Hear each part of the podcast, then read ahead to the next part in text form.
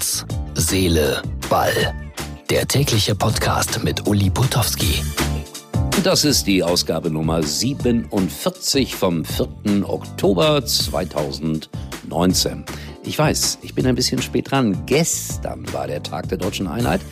Aber ich konnte ein bisschen nachdenken und da sind mir einige Geschichten eingefallen, wie der DDR-Fußball eigentlich aufhörte zu existieren. Und ich war ganz nah dran an einigen der wichtigsten Protagonisten des sozialistischen Fußballs.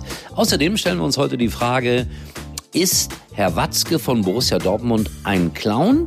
Kleine Euroleague-Rückschau, aber zunächst einmal bitte, bitte nicht umschalten. Hier kommt ein ganz, ganz klein wenig Werbung.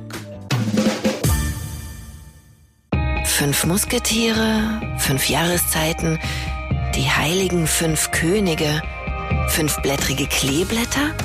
Mit fünf ist einfach alles besser. Starten Sie jetzt mit der Telekom in die 5G-Zukunft. Mit den neuen 5G Magenta Mobiltarifen und dem neuen Huawei Mate 20X 5G ab einem Euro. Jetzt unter telekom.de. Machen wir es kurz mit der Aktualität. Die Euroleague ja nicht so beliebt bei den deutschen Mannschaften, aber immerhin keine Niederlage. Gladbach holt einen Punkt in letzter Minute, Wolfsburg holt einen Punkt und Eintracht Frankfurt, naja, die mögen die Euroleague, die haben gewonnen 1 zu 0 auswärts in Portugal. Aber viel mehr muss man darüber, glaube ich, nicht erzählen. Ja, wir hatten den Tag der deutschen Einheit und ich habe zurückgedacht, so ganz speziell, weil einige DDR-Fußballer sehr schnell nach der Maueröffnung bei mir im Studio waren. Ich hatte die Idee, die Herren Thom und Rode einzuladen. Die kamen dann, ich glaube, eine Woche oder 14 Tage nach der Maueröffnung zu mir ins Anpfiff-Studio nach Köln und die beiden haben sich unglaublich gefreut, in der Bundesrepublik zu Gast zu sein. Ich kann mich genau daran erinnern, wie ich äh, sehr, sehr viele Bücher in meinem äh, Chefregal stehen hatte. Sportbücher, Fußballbücher. Und ich habe die beiden versorgt mit vielen dieser Bücher. Und die haben sich wirklich äh, unfassbar darüber gefreut. Ich möchte heute mal einen Profi finden, der sich über Bücher freut. Also die beiden waren überglücklich. Und Rainer Kallmund stand ja sozusagen schon vor der Tür, um Herrn Thom nach Leverkusen zu holen, was ja dann später auch geschehen ist. Spannende Geschichten. Ich war ein paar Tage nach der Maueröffnung schon in Dresden, weil Matthias Sammer dort spielte und ich immer schon der Meinung war, das ist ein ganz, ganz großes Fußballtalent. Er war damals logischerweise noch sehr jung. Ich kann mich daran erinnern, dass wir bei einem DDR-Meisterschaftsspiel zu Gast waren. Wir waren anschließend noch in einem Keller in einer Brauerei.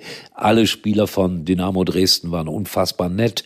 Ich war vor dem Spiel, nach dem Spiel eingebunden in alle Aktivitäten, konnte komplett hinter alle Kulissen schauen, habe in der Mannschaftskabine gesessen und ich wurde dort behandelt, als sei ich der Bundeskanzler. Und genau auf diese blöde Idee sind sie dann auch gekommen. Nämlich der Vereinsvorsitzende sagte, Sie müssen mal hier zu den Menschen sprechen und denen erklären, wie es weitergeht mit dem Fußball und mit Deutschland. Und ich kann mich daran erinnern, dass ich dann in diesem Stadion stand und 25.000 Zuschauer hörten mir zu und ich kam mir wirklich ein bisschen vor wie der Bundeskanzler und ich begann äh, unter anderem meine Ansprache mit den Worten, äh, es wäre fatal zu denken, dass in der Zukunft äh, Milch und Honig durch Dresden fließen würden. Und die Leute waren ein bisschen unruhig, äh, mochten das nicht so gerne hören. Da gab es auch ein paar Pfiffe. Dann habe ich das Thema natürlich elegant gewechselt und am Ende bekam ich dann auch einen netten Applaus. Aber wie das Leben so spielt, 30 Jahre später bin ich in Dresden, weil ich da ein Spiel von Dynamo übertragen habe, steige in ein Taxi und der Taxifahrer dreht sich um und sagt nur in einem Satz, Sie haben damals verdammt recht gehabt.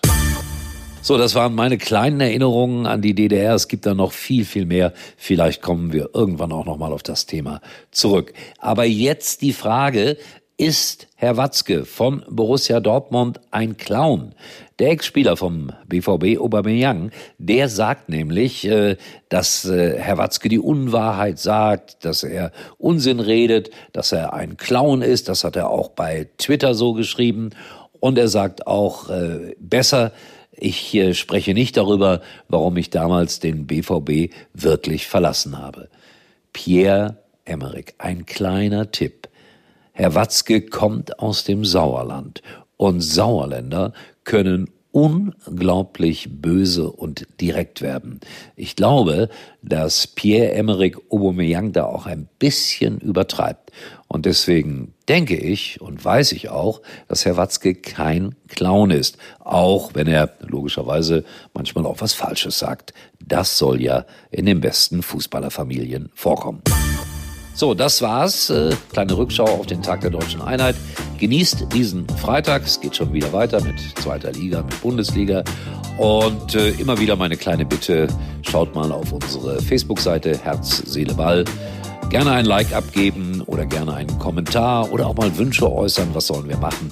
Ich freue mich darüber. Und nicht vergessen, muss ich jetzt jedes Mal sagen, nächsten Montag, 7. Oktober, 22 Uhr, live bei www.mux.tv Ulis Nightcall inklusive Herz, Seele, Ball. Seid live dabei.